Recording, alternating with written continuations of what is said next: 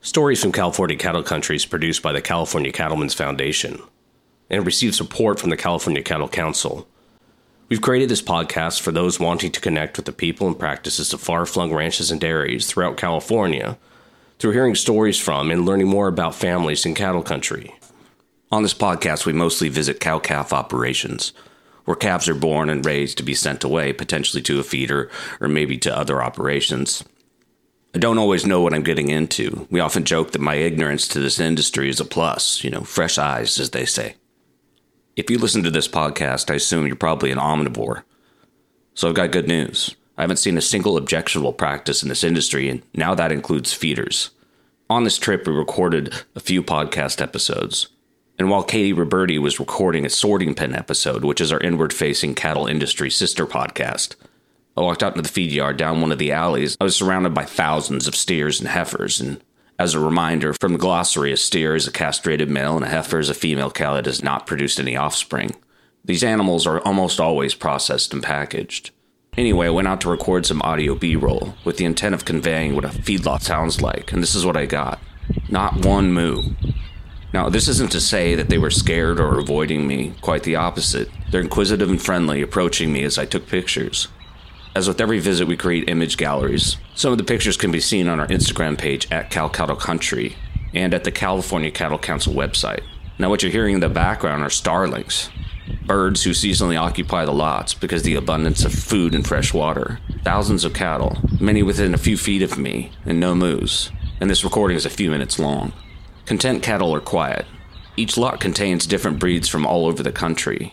Now, this is my first time in Imperial County, and my first time visiting a feedlot operation. I did my research, you know, my due diligence, and frankly, I was surprised by the vibe. I realize that's a weird verb to use, but it's the furthest thing from chaos. It's serene. Feedlots are commonly situated in outway parts.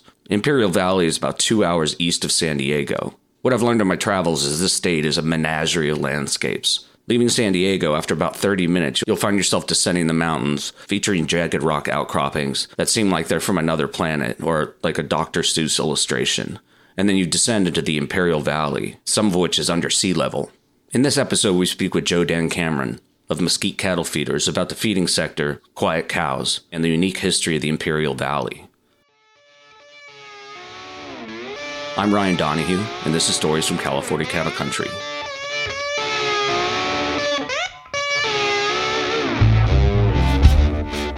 This is an outward facing podcast for people that aren't involved in agriculture. And I think that most folks don't necessarily understand the sectors that are involved in beef production. I think the closest that anyone's probably like most listeners other than industry people have gotten is is driving by Harris Ranch on I-5. And I think that most people think that that is a ranch and not a feeder. So I need you to introduce yourself with your name, what what you do, but then also if you could just explain what is exactly part of the sector that you're in. Sure. Uh, my name is Joe Dan Cameron.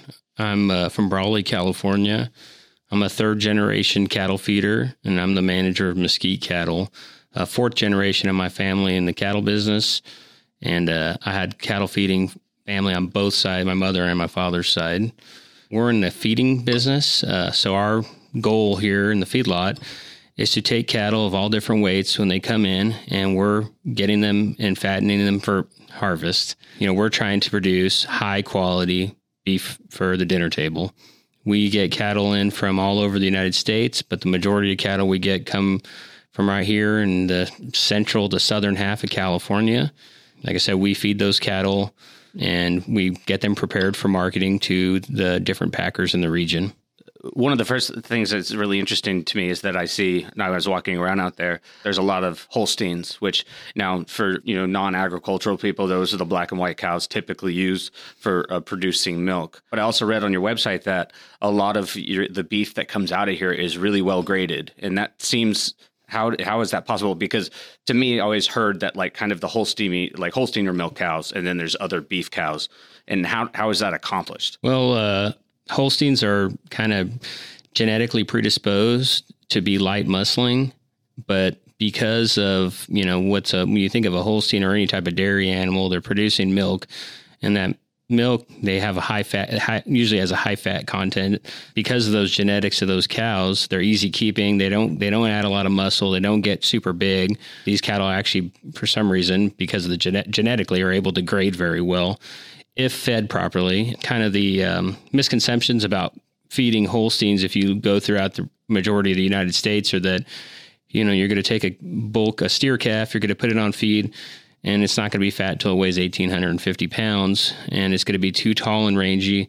The other misconception about Holstein calves is that they're going to, at harvest, they're going to be super light muscled and have a very small strip, a very small rib, which can be true. Here in the Imperial Valley and in kind of in the total desert southwest into Arizona as well, they've kind of pioneered feeding these Holstein cattle, and this goes back into the early 80s with the Ralph's California Beef Program, which was developed with a couple feed yards down here, a couple guys from Ralph's Supermarket, and some packers.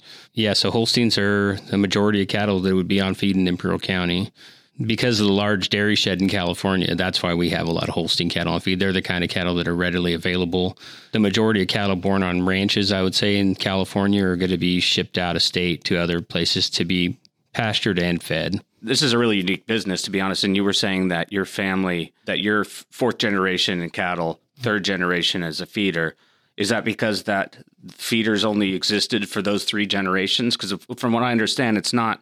It hasn't been something that's been a thing for a century. It's it's a more modern kind of uh, approach to to managing livestock. Well, I guess like uh, like most any industry, things have gotten more as the U.S. economy as a whole has gotten more centralized.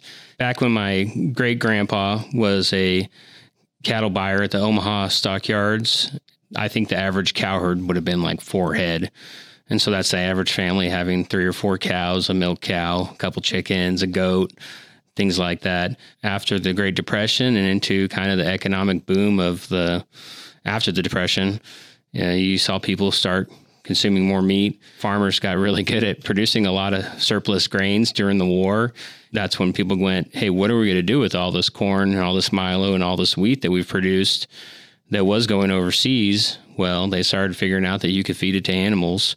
My great great grandfather and my grandfather moved here from Omaha. They moved to Los Angeles and they worked in the Los Angeles stockyards for Cudahy Packing.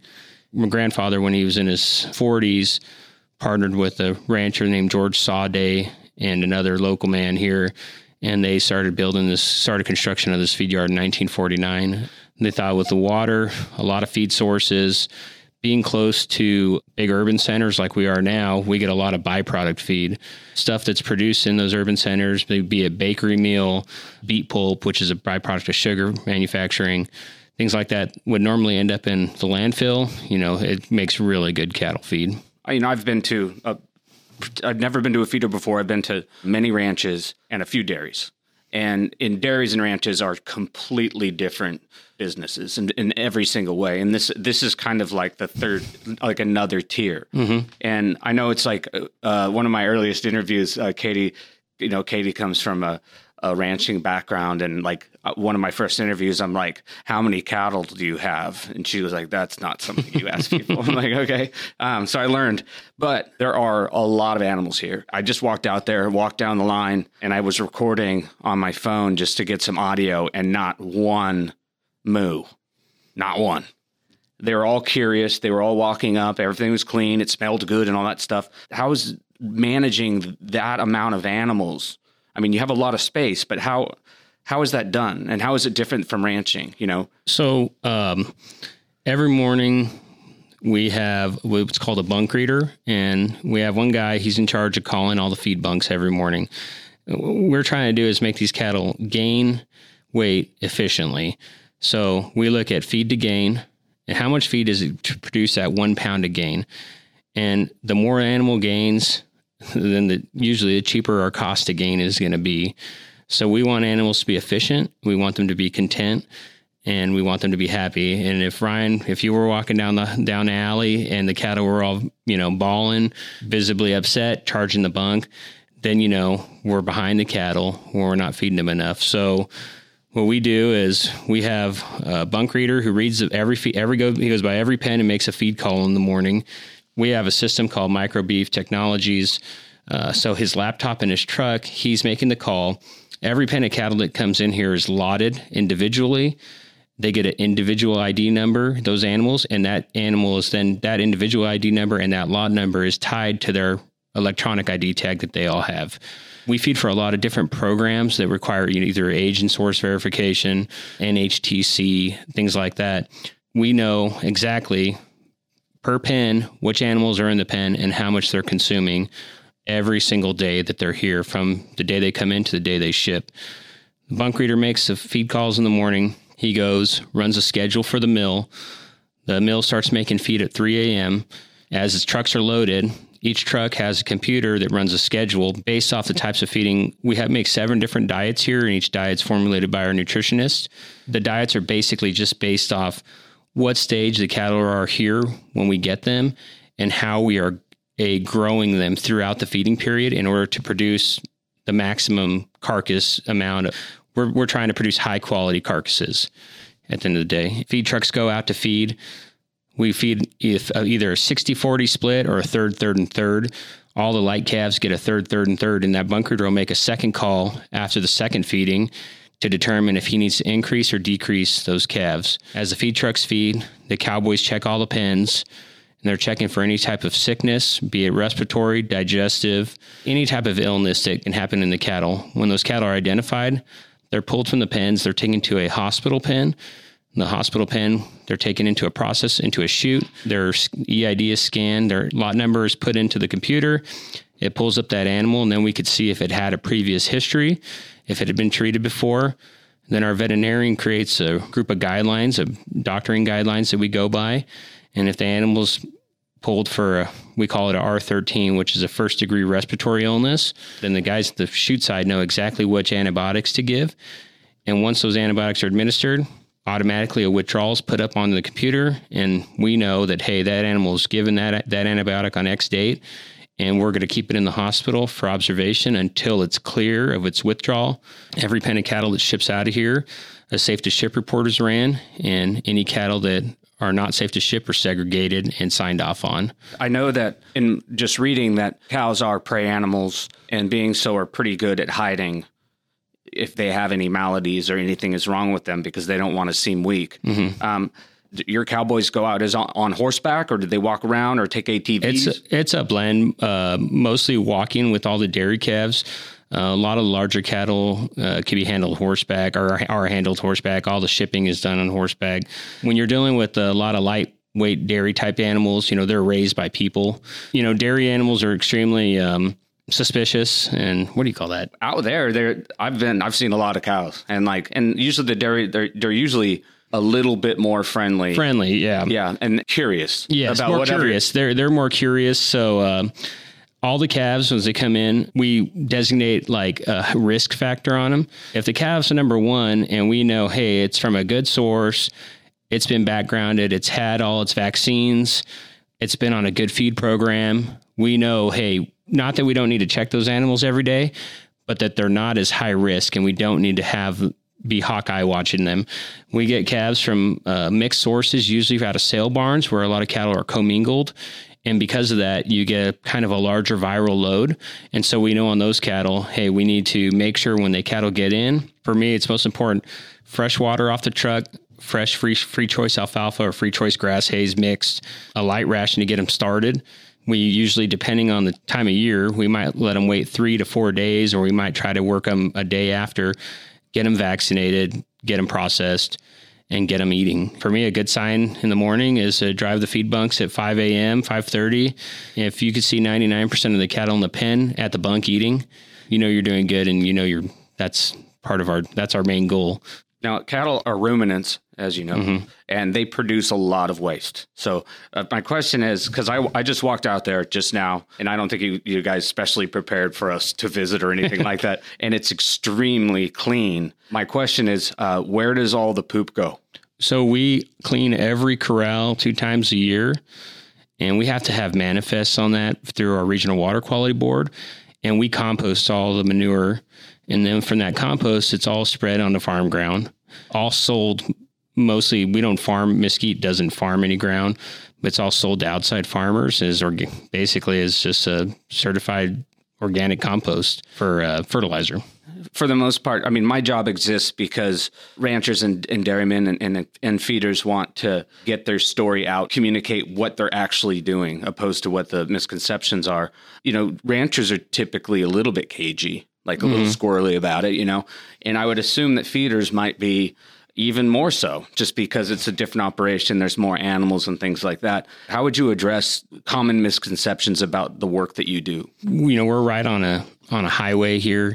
Uh, the common misconception of any feed yard i would say is that you have cattle in a pen and you're not providing them any roughage and that they're fed all this corn that makes them sick and then we pump them full of antibiotics and that couldn't be further from the truth I mean, everything we do in the feed yards is specialized. You're looking at taking these animals, be it a eight weight yearling or a 300 pound calf, and we our job is to keep them alive, keep them healthy, and keep them to producing this product that is going to be on the dinner table of our families and you know all of our friends and everyone else.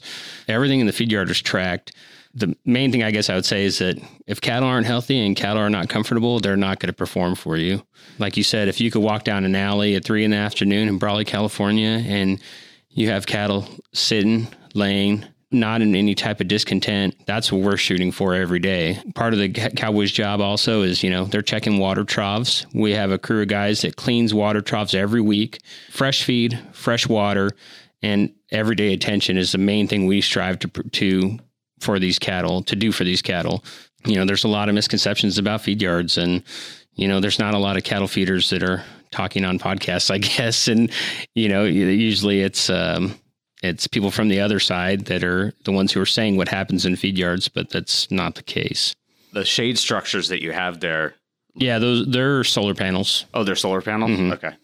And then uh, are the the birds out there starlings or yeah they're starlings and yeah. they're pain in the ass. They're they're yeah they're they're uh, seasonal. They come in right now in the fall. They usually start coming in Imperial Valley when they start planting all the produce. Oh, I see. And I think it's just the weather and then maybe there's a lot of seed, but they love the feedlots because there's a lot of feed and there's water. Starlings are an issue here in the feedlot just because they poop in water troughs. So, I mean, you could have three or 400 land on a water trough and it will be pretty dirty within a couple minutes. So, part of the ta- that tasks us with just making sure that we keep our water troughs clean. This is going to be a two part episode, obviously, because we're going to we're going to visit two feeders, uh, one being Mesquite and then Superior tomorrow. I was going to talk to to Mike about kind of the historical aspects of the of the area and then also about what it's like to operate in this valley because it's very very unique but is there anything mm-hmm. you'd want to say about like the either of those subjects in the imperial valley when they started bringing water here to irrigate farmland in the early 1900s it's a very unique place um, like I said, they started bringing harnessed basically the Colorado River. The Salton Sea used to be called what's the Salton Sink, and when the river would overflow in extremely wet years, this whole valley would be underwater. And if you drive down the mountains from San Diego, or if you drive down the interstate from Palm Desert down into the Imperial Valley, you'll see the water lines up on the side of the mountain. So where the sea used to be thousands and thousands of years ago, there's just a kind of a hardy type of individual that came here. We got a lot of Dust Bowl refugees that came here and you know, stuck out a piece of land and a lot of big pioneering families that, you know, came to a desert where in the summertime your average temperatures are you know, 110 to 112 degrees. And you know there's nights in august where it doesn't get below 100 in the middle all night long. But they thought hey we have good soils. There's adequate water with this river. Yes there's two months of the year when it's pretty brutal down here but the rest of the time we could produce a lot of crops and cattle being one of them you know, as you got later through the 30s, 40s, 50s, a lot of cattle were pastured down here on these crops, on the crop residues. And then as cattle started being fattened in the feed yards in the 50s and 60s, I think at one time in the valley, there was upwards of 60 feed yards. A lot of those would have been small farmer feeders. You know, guys might have farmed three, four, 500 acres, 100 acres, and they might have had, you know, two pens to fatten cattle or, or 20 pens. There was a lot of history, a lot of families involved in feeding cattle down here, a lot of families, like there still is, a lot of families involved in feeding cattle, a lot of families involved in farming. It's just a unique thing because you don't see the large family aspect uh, in a lot of other places that, than you that, like you do here. This is like an, a common theme in well, the work I do anyway is that most of the places I go to are a pain in the ass to get to. You know what I mean? And that's kind of why there's a ranch there. And Well- and this is one of those places like no one's gonna drive out here unless they're going through. Yeah. You know what I mean? It's like it's one of those places, but it's another like kind of really unique. It's the corner of the state. You know, it's it's it's a fascinating place and with a, with a, like a rich history. It's uh people ask like was kid growing up in Brawley, what do you do? You know, you work. Yeah. and then uh, we have the Colorado River for recreation is 30 minutes from right here where we're sitting. I mean, if you like fishing, if you like, you know, jet skiing, river boating, wakeboarding, you got San Diego an hour 45 minutes away. You got Palm Desert 45 to 50 minutes away. You got Big Bear Mountain for snow skiing an hour 20 minutes away. You got all of Mexico, uh, 25 minutes to the south of us. Some of the, you know, Baja Peninsula, some of the best bird hunting and deep sea fishing in the world. While it is a pretty isolated place, like Ryan said, and you know, for the average person, you're you're driving to here through here because you're going from point A to point B, and it's in the middle. For us growing up here, that, that's one of the good things is that you know we are close to everything. Yeah, it's a it's a it's a neat place. It's kind of similar. I mean, I'm not to draw too close of a comparison, but like the Sacramento of the South, you know, it's like Sacramento is has proximity to Yep. a lot of things Yep. that people really like. To me personally, I love Sacramento very, very much. Yeah, a lot of people's like, oh, we're an hour and a half from snow skiing or uh, surfing. You could do whatever. Joe Dan, I want to thank you for being so hospitable and allowing us to come bother you and do two podcasts in a row. He's probably um, pretty exhausted, but um, uh, I think we're I think we have everything we need. Okay, thank you, Ryan. On our trip, we interviewed two feeders in the Imperial Valley. We'll be hearing from Mike Slopizio of Superior Cattle Feeders in the next episode in two weeks' time. Have a happy Thanksgiving. Thank you for listening.